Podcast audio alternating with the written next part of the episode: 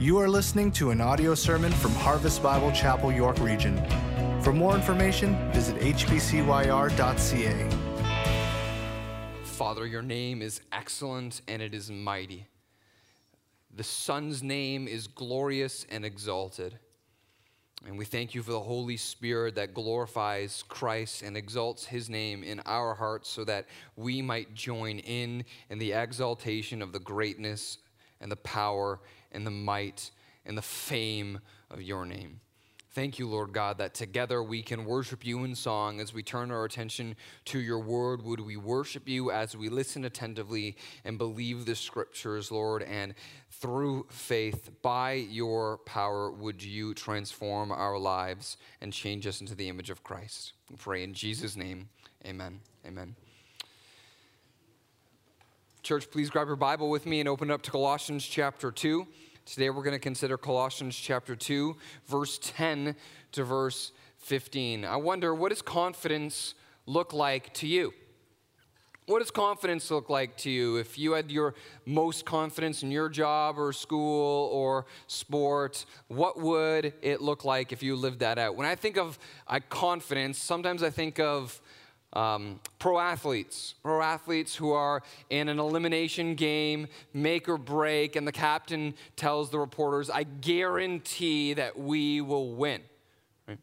Or maybe when you think of confidence yourself, you think of a student who's studied all of the papers and knows all of the information and goes in ready to take the exam. Or a sales associate who knows this sale, getting this client is so important and the presentation is ready, and they go in and they are confident that they'll make the sale. Confidence, though, the attitude isn't enough. It needs to be backed up with action because you don't have the action and you go in with a confident attitude, then you could just like fall flat on your face. You could get destroyed by the other team. You could flop the exam. You could miss the sale. The attitude needs to be backed up by the action. And sometimes in our walk with Christ, in the journey of Christianity, in our faith, we do fall flat on our faces. We try and make the jump. We try and obey, but we fail, we sin, we fall short. In the book of Colossians, we've been learning about what it means to strive for full maturity in Christ. Paul taught about the supremacy of Christ and the sufficiency of Christ in the face of false teaching so that he could present them mature in Christ. And today, we're going to learn from God's word how we can have confidence. Confidence not only in attitude, but confidence with action to be able to strive for maturity, but not action that comes from ourselves. Action that has been completed in Christ. Because we do fall flat on our face, but in Christ, we can have confidence. So, this is what we're going to learn today from God's word. The gospel is reason to have confidence. The gospel is reason to have confidence in the sufficiency of Christ. And through the sufficiency of Christ, we have all that we need to strive for full maturity. The gospel is reason to have uh, confidence in the sufficiency of Christ. And today we're going to learn four impacts of the gospel in our lives. Four impacts of the gospel in our lives that give reason to have confidence in the sufficiency of Christ. So, as we do, would you stand with me as we read God's word? Colossians chapter 2, verse 10 to verse 15. This is God's word. It speaks to us today, and this is what it says. And you have been filled in him, who is the head of all rule and authority. In him you also were circumcised with a circumcision made without hands, by putting off the body of flesh by the circumcision of Christ, having been buried with him in baptism in which you were also raised with him through faith in the powerful working of God, who raised him from the dead. And you, who were dead in your trespasses and the uncircumcision of your flesh, God made alive together with him, having forgiven us all our trespasses by canceling the record of debt that stood against us with its legal demands. This he set aside, nailing it to the cross. He disarmed the rulers and authorities and put them to open shame by triumphing over them in him. You can take your seats, church. The gospel is reason to have confidence in the sufficiency of Christ, and we're going to learn four impacts of the gospel in our lives that give reason to have this confidence. Here's the first impact through the gospel, our sin is stripped away. Through the gospel, our sin is stripped away. The impact of the gospel that I'm talking about is the way that the death and resurrection of Jesus Christ transforms and changes, impacts our life. And the first one that this passage teaches us is that through the gospel, our sin is stripped away. Notice in verse 11 how Paul introduces a metaphor to be able to explain how we've been changed in Christ. That metaphor is circumcision. It says, In him, verse 11, in him you were circumcised with a circumcision made without hands by putting off the body of flesh by the circumcision of Christ. In the Old Testament, circumcision was a surgical procedure that all male Jews were required to perform so to signify that they were a part of the covenant people of God, to signify that they had a share in the blessing that God made to the father of their nation, Abraham. When the Apostle Paul is referring to circumcision here. He's not saying that there's a new or different or even the same mark that we need to put on our body to signify that we have a part in God's blessing. He's using circumcision, the surgical procedure of circumcision, as a metaphor to explain what happens when we are born again in Christ Jesus. In circumcision, this surgical procedure, a small, small part of the flesh is stripped away from the body. When Christians put their faith in Jesus Christ, though, not just a small part of their spiritual nature, but their entire old spiritual nature is stripped away.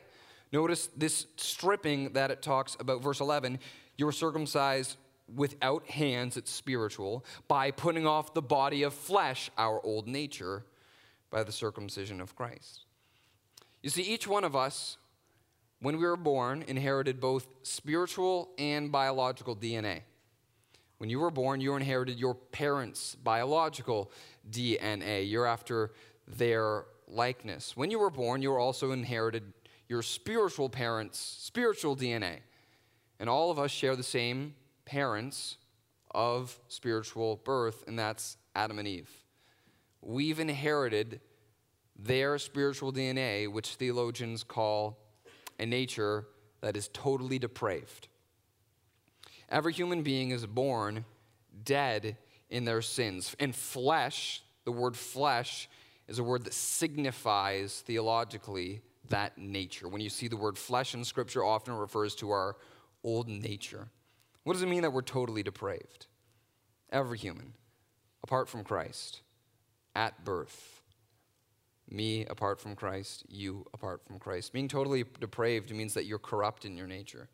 And apart from Christ, I am too. That our will and our desires bend away from God's goodness and away from God's way and towards our own way, which is a way of evil. We're corrupt. Not only are we corrupt, but we're cursed. We're corrupt were cursed. Were cursed when, when humanity sinned, when Adam and Eve sinned. Their work was cursed, their reproduction was cursed, but in being cursed, they were separated from God. God created humanity in his image to enjoy a relationship with him, but the curse separated us from that relationship. They were cast out from the garden, and in the same way, we're born separated from God. The image that he created us in is, is tainted, it's broken we're corrupt, we're cursed. Not only that, we're condemned. Because in its essence, sin is lawlessness. First John says that. Sin is lawlessness. And if there's a law that we've broken, there's a punishment under the law that we deserve. And that punishment under the law is the wrath of God being tormented in a real place for all of eternity. That's our nature. That's human nature apart from Christ, cursed and corrupt and condemned. But the good news, remember, this is about having confidence today. The good news is that if you've put your faith in Jesus Christ, that old flesh that you were born with has been stripped away. You spiritually, it has been removed with the not uh, as it says you've been uh, made with a circumcision made without hands god's divinely stripped it away from you we are no longer corrupt in our nature. There's a new heart that God's given us. And like a magnet, our old heart was drawn towards sin, but our new heart, through grace, is drawn towards obedience and righteousness by love and by his grace. We're not corrupt, we're cleansed, we're, the curse has been removed. See, Christ was separated from the Father. Christ was forsaken by the Father when he was crucified on the cross. He suffered our curse. He was forsaken by the Father so that we could be reunited to a relationship with the Father. Our corruption is cleansed, the curse is removed, and the condemnation is redirected. Because Christ suffered the wrath of God in our place. And now, the good news for you, Christian, is that because the old self is stripped away, you can confess the confession of Romans 8, verse 1, that says, There is therefore no longer no condemnation for those who are in Christ Jesus. Amen. Praise God. The old self is stripped away. And Paul knows this is true for the Colossians.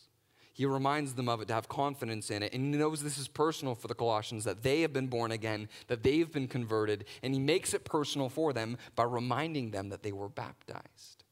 Look at verse 12. It says, having been buried with him in baptism, in which you were also raised with him through faith in the powerful working of God who raised him from the dead. This is the second aspect of the gospel that gives us reason to have confidence in the sufficiency of Christ.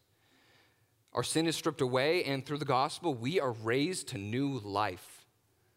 Through the gospel, we are raised to new life. Baptism is an outward physical symbol of an inward spiritual reality.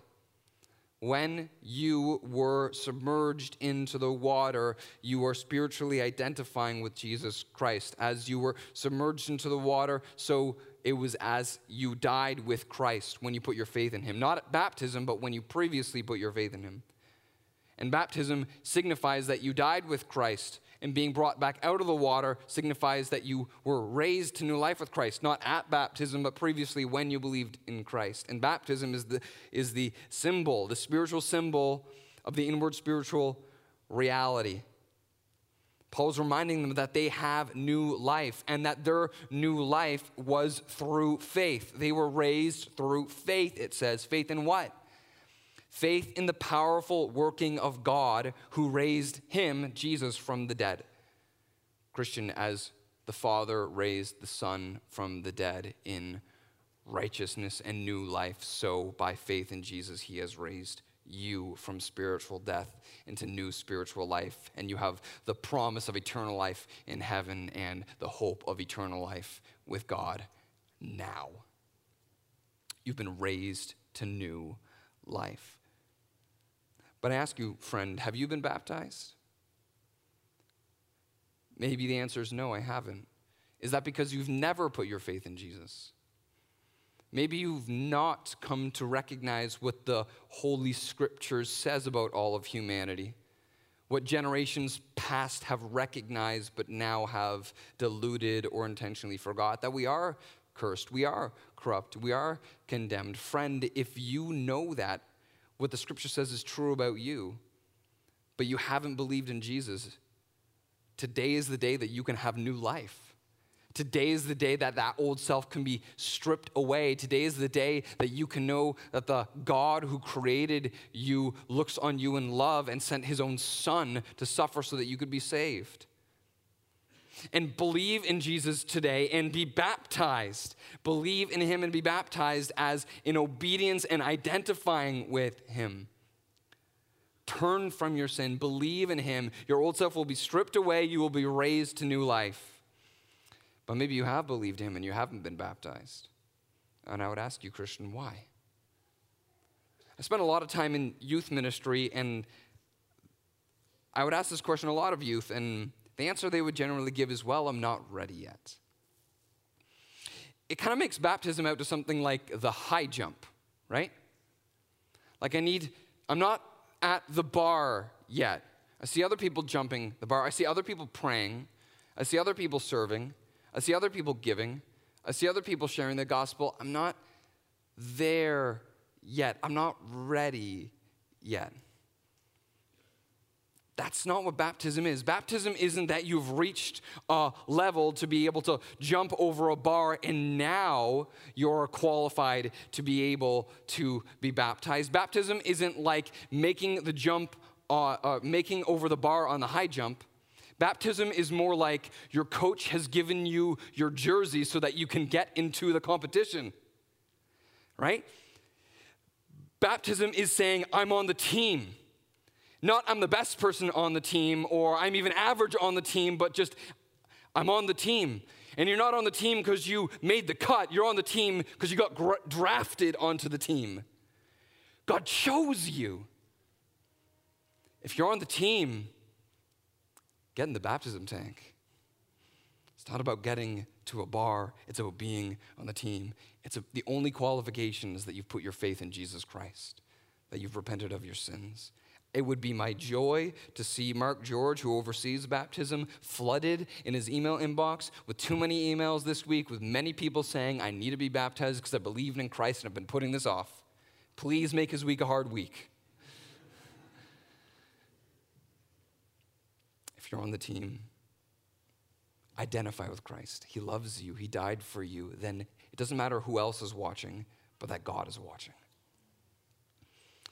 The gospel is reason to have confidence in the sufficiency of Christ. Through the gospel, our sin is stripped away. Through the gospel, we are raised to new life. Here's why this matters as we want to reach and strive for full maturity. Because remember, that's the goal. That's the main theme of Colossians the supremacy of Christ and the sufficiency of Christ, so that we can reach full maturity in Christ. How does the knowledge of the gospel give us confidence that Christ is sufficient for us to reach full maturity? Well, remember verse 9 and verse 10. Look into the scriptures with me there. It says, For in him, Christ, in him the whole fullness of deity dwells bodily. That means Jesus is God.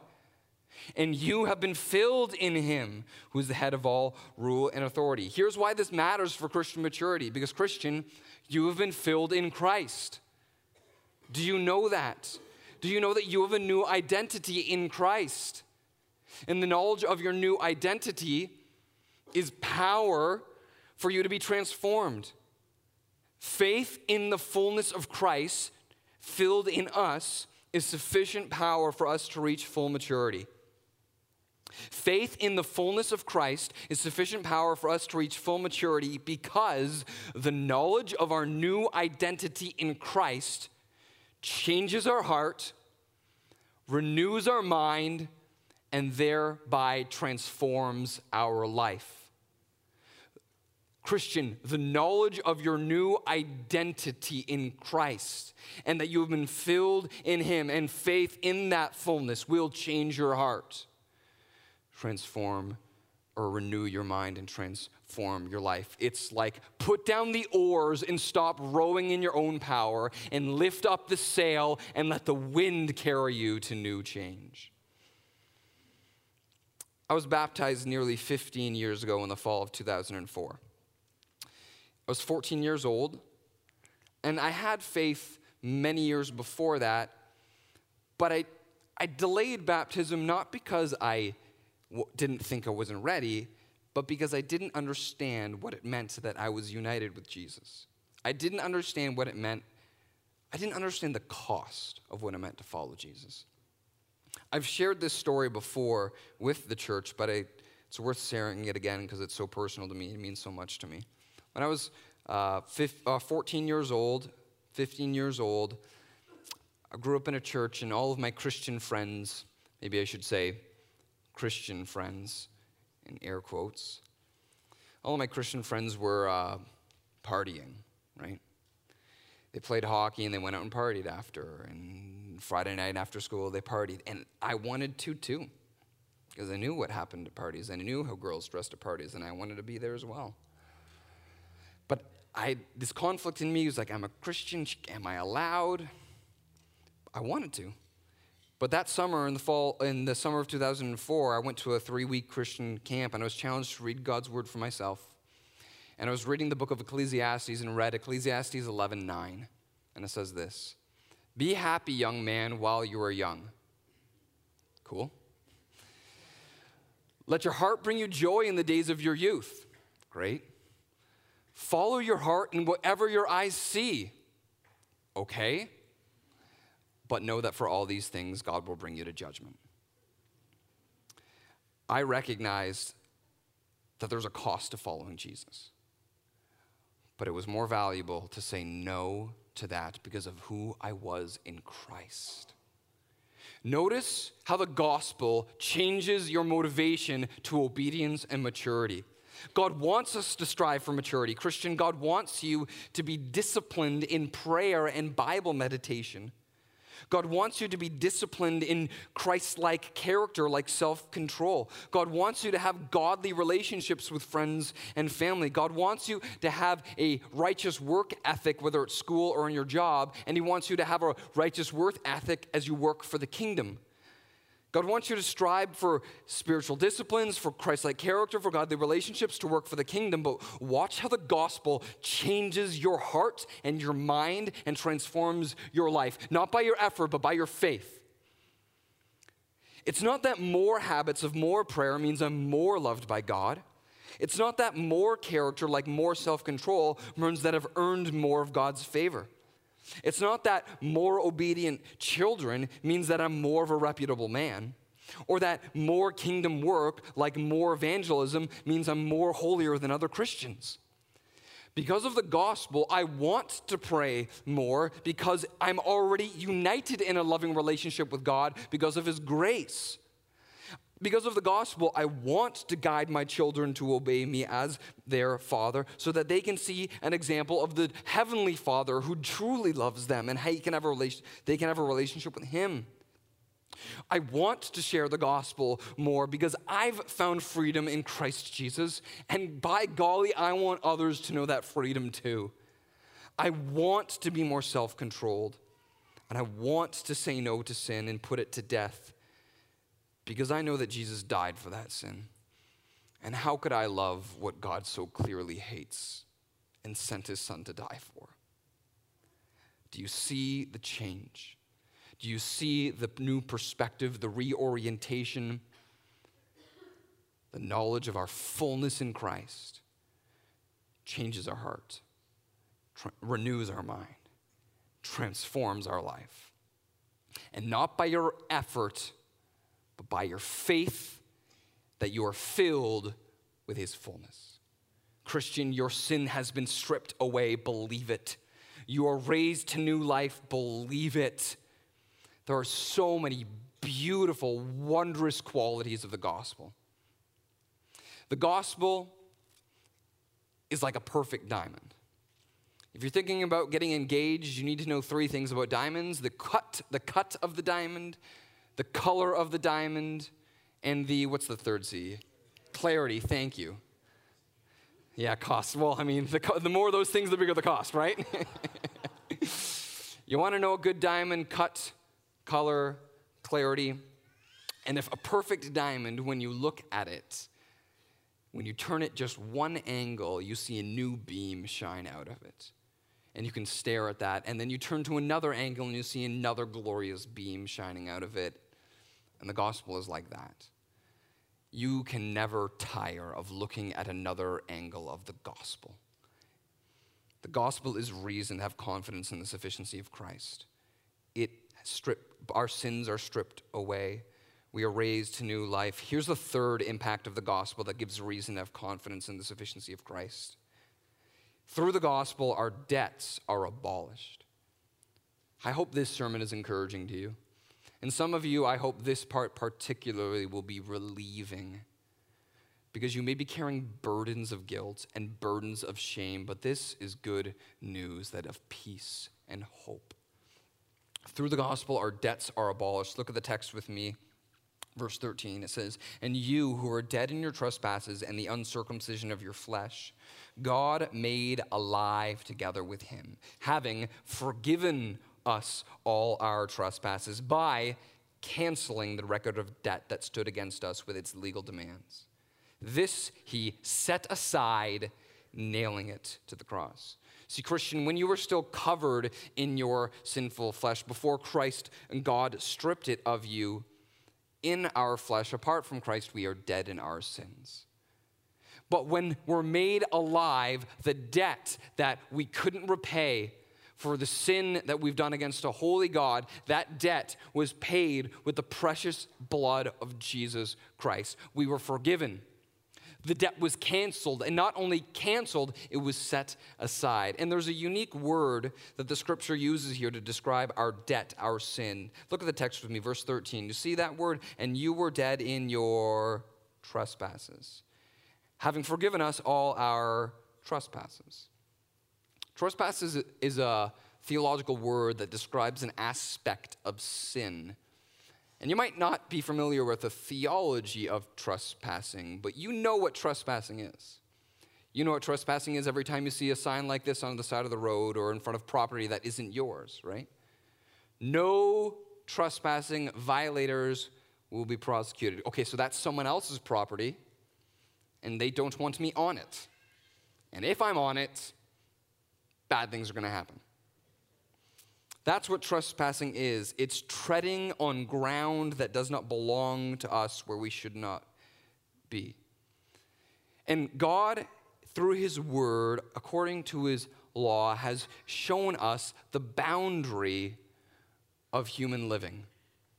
And it's a boundary that God has given us that's for our good. God's given us law and rule for our good. He's given us boundaries that are good for sexuality, for money, for work ethic, for dating, for parenting. And the boundaries that God has given us don't mean to inhibit us or restrict us, but as God created humanity and designed humanity, doesn't the designer and creator know how it works best?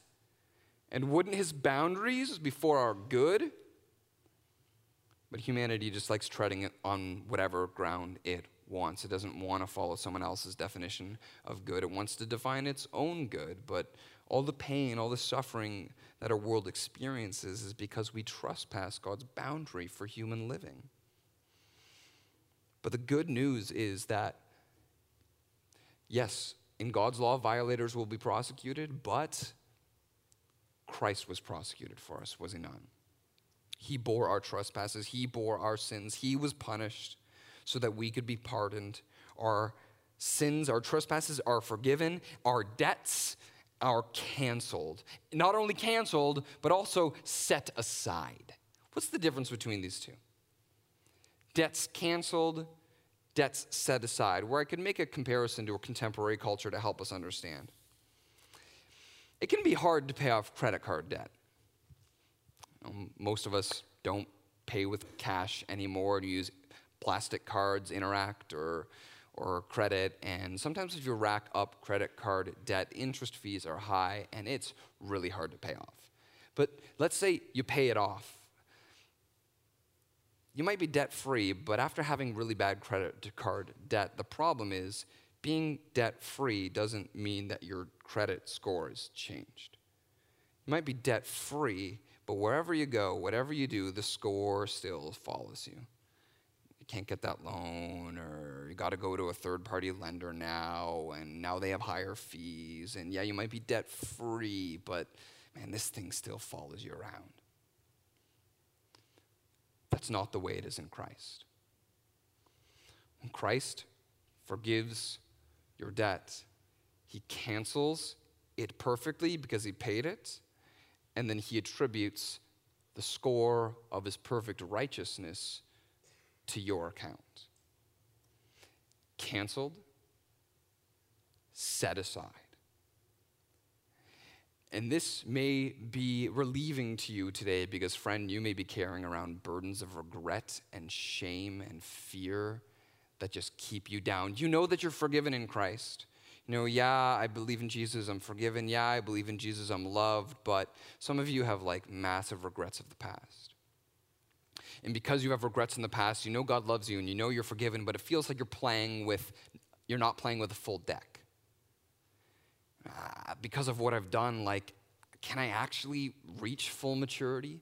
Can I actually be full in Christ? I did all these things in Christ There may, there may be real world consequences for your sins of the past, but now in Christ, you, regardless of the past, are filled with the fullness of God, just like that perfect Sunday school kid who, perfect Sunday school kid, who put their faith in Jesus at like six years old. It doesn't matter that you're 16 years old and you've already made adult decisions, or you're 26 years old and you've done so many horrible things that your past, your regrets in Christ, you are still filled with His fullness equally as everyone else. God doesn't look at your past that way. You need not either. Debt canceled, set aside. But some of you might not have regrets out of the past, you might have insecurities about your present because you see that you're not on the same level as other people. You compare yourself to others and you feel like, I'm not like them. I don't, can I ever really reach what they have? And it feels like you're putting together a puzzle that you know is missing pieces because you don't have what they have. But in Christ, you are filled with his fullness as everyone else is filled with his fullness by faith in him. You're not putting together a puzzle piece that is missing pieces. You have all you need in the fullness of Christ.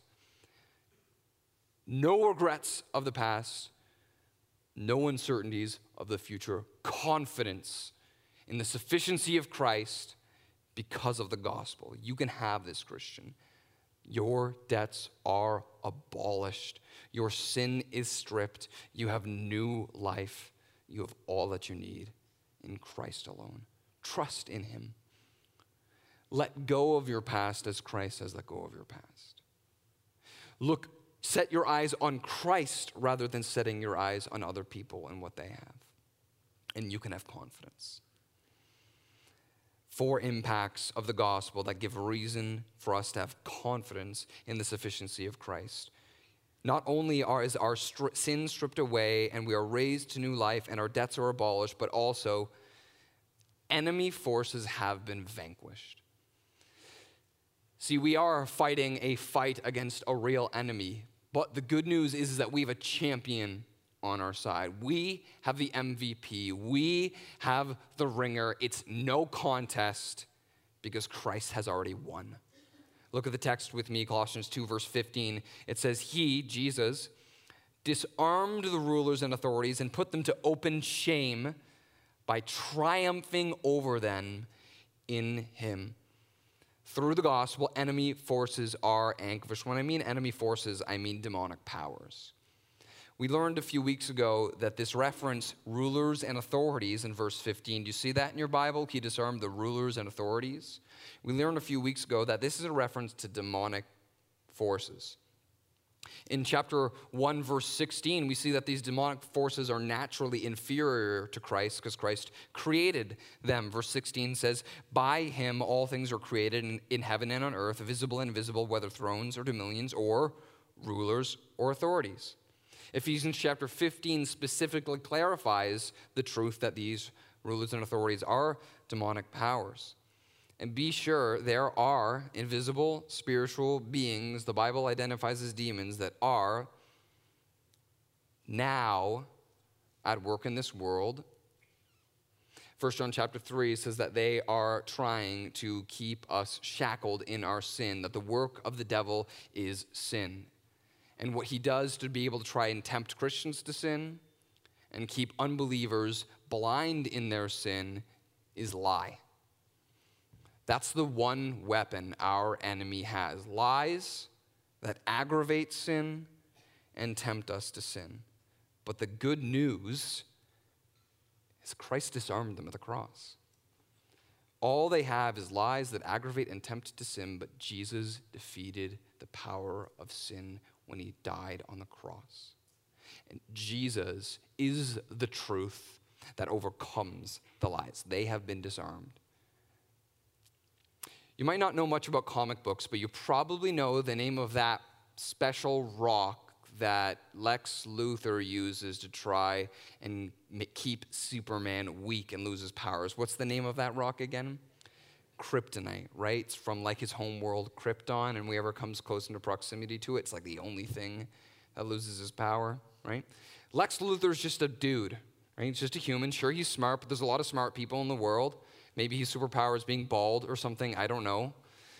Lex Luthor is just a guy who has one weapon kryptonite. Take kryptonite away, and Superman wins. Every time, no contest, bald guy dead, right? Jesus has taken away the one thing that the enemy can use against Christians. Sin has been defeated by Christ in the cross. He can try and lie to you, but Christ is the truth. Put your faith in the truth, knowing that He has defeated the power of sin, and you're fighting a toothless, defeated enemy. Not only a defeated enemy, but a shamed enemy. Look, it says that Jesus put them to open shame by triumphing them over him. I really like sport celebrations, right? When a team scores, when a team uh, wins and teams celebrate. Some people are like, oh, it's unsportsmanlike. I think it's neat. It's, it's, it's entertainment. Sports are entertainment. I think bat flips are cool. Touchdown celebrations are great. Let's have more of them. It's fun, okay?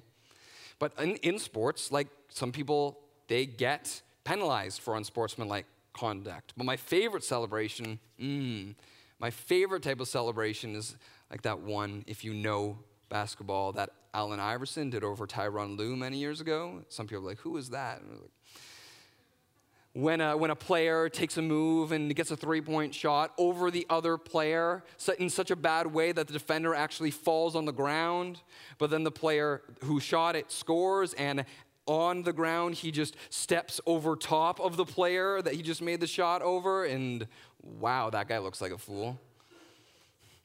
Not only did I beat you, but I'm going to shame you. I'm going to show everyone how foolish you are. That's what Christ did on the cross to the devil. He's a fool.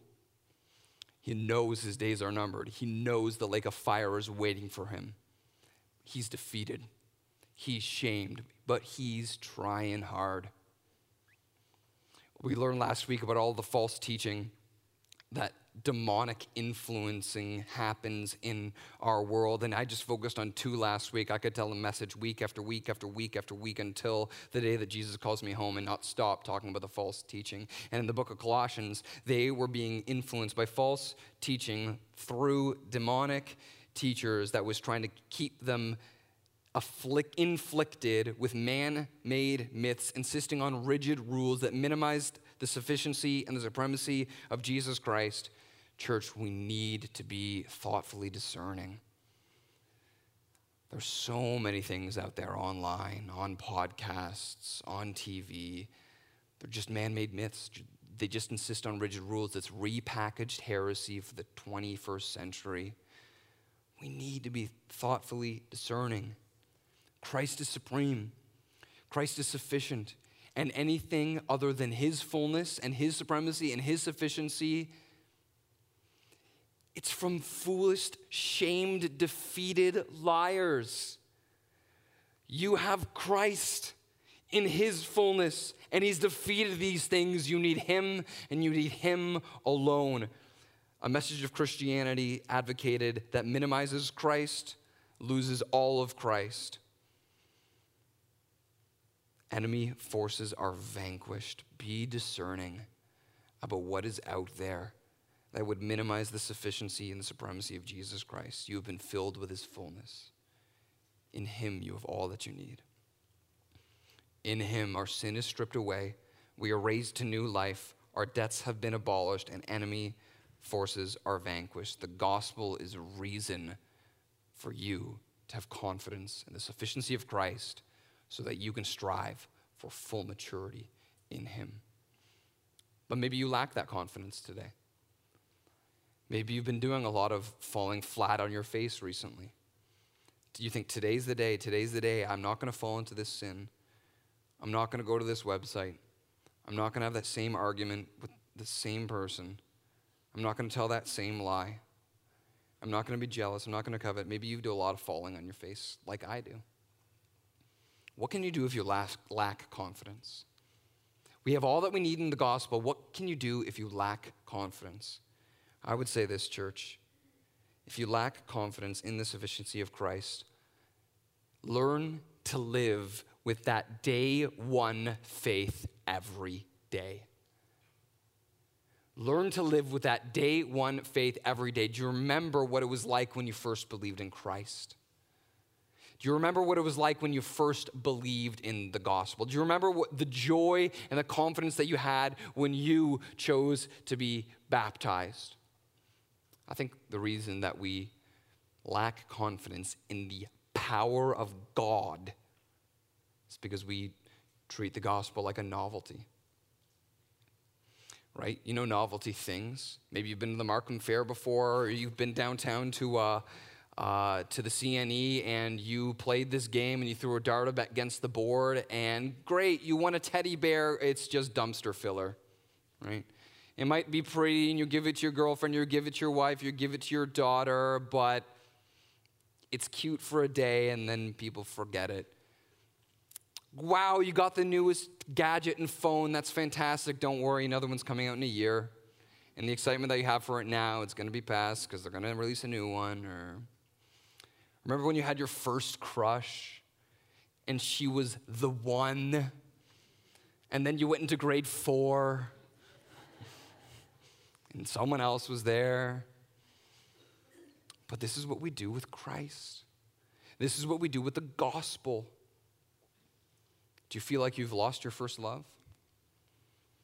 Do you feel like you've forgotten what it is to have your soul burning with love for Jesus Christ? Has the gospel become a novelty to you? I would exhort you with the word of Christ in Revelation chapter 2, where he says, this I have against you. You have abandoned the love that you have at first. Remember from where you have fallen. Repent and do the works you did at first. If you feel like you've lost in your first love, if you feel like you've made the gospel a novelty and you don't have confidence anymore, learn to live with that day one faith every day. The gospel is not a novelty, it is the power of God. Let, us consider some of the passages of scripture that may be, may be so familiar to you, but are so, so powerful and so mighty. Probably the verse that becomes the biggest novelty is John 3:16. People tattoo it on their arms and write it on billboards, but do you, do you know and can you rejoice today in the promise of John 3:16? For God so loved the world. Wait, the sinful world? Yeah, the world that hated him. God loved that world and me in that world. For God so loved the world that he gave his only son. He gave his son?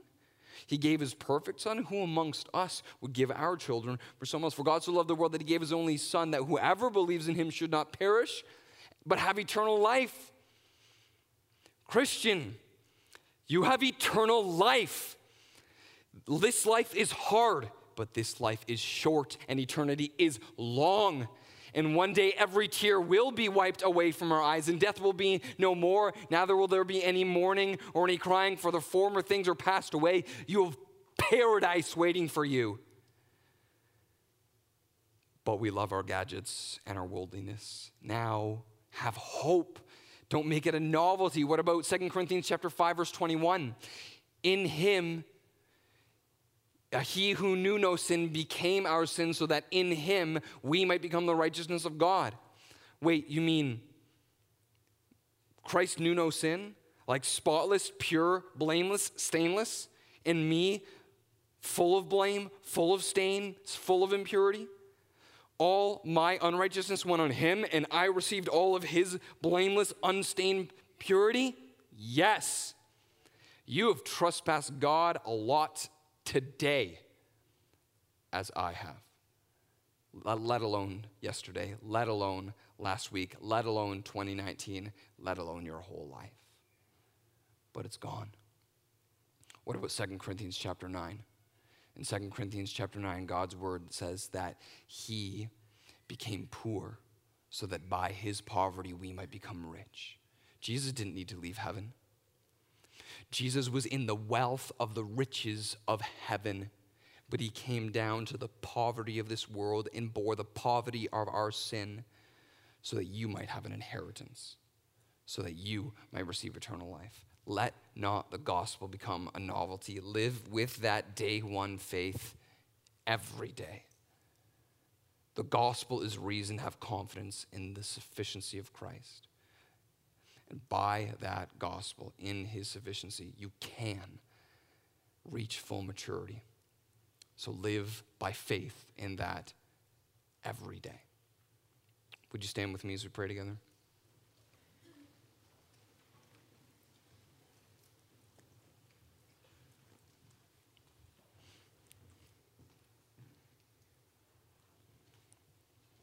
Father, restore to us the joy of our salvation. We can lose it a lot, we can lose it quickly. Restore to us the joy of our salvation, God, please. This is my prayer, my only prayer for the church. Restore to us the joy of our salvation. Many of us have lost it. Many of us have seen it grow cold. Many of us see a little flame, but the ember's starting to die out. Man, many of us are quenching it.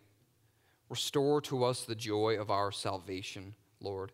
And in that joy, with faith in the fullness of Christ filled in us, Lord God, would you build our church up in maturity? Thank you that we have all we have in all that we have, we have in Christ. Thank you. And thank you that faith in the gospel is sufficient for us to reach that full maturity. Lord, let the knowledge of our new identity every day saturate our thinking before the news we listen to each day, before the social media we scroll through, Lord, let the knowledge of the gospel saturate our thinking every day. And by faith in that, would you trans- change our hearts, renew our mind, and transform our lives into the likeness of Christ? In Jesus' name, amen.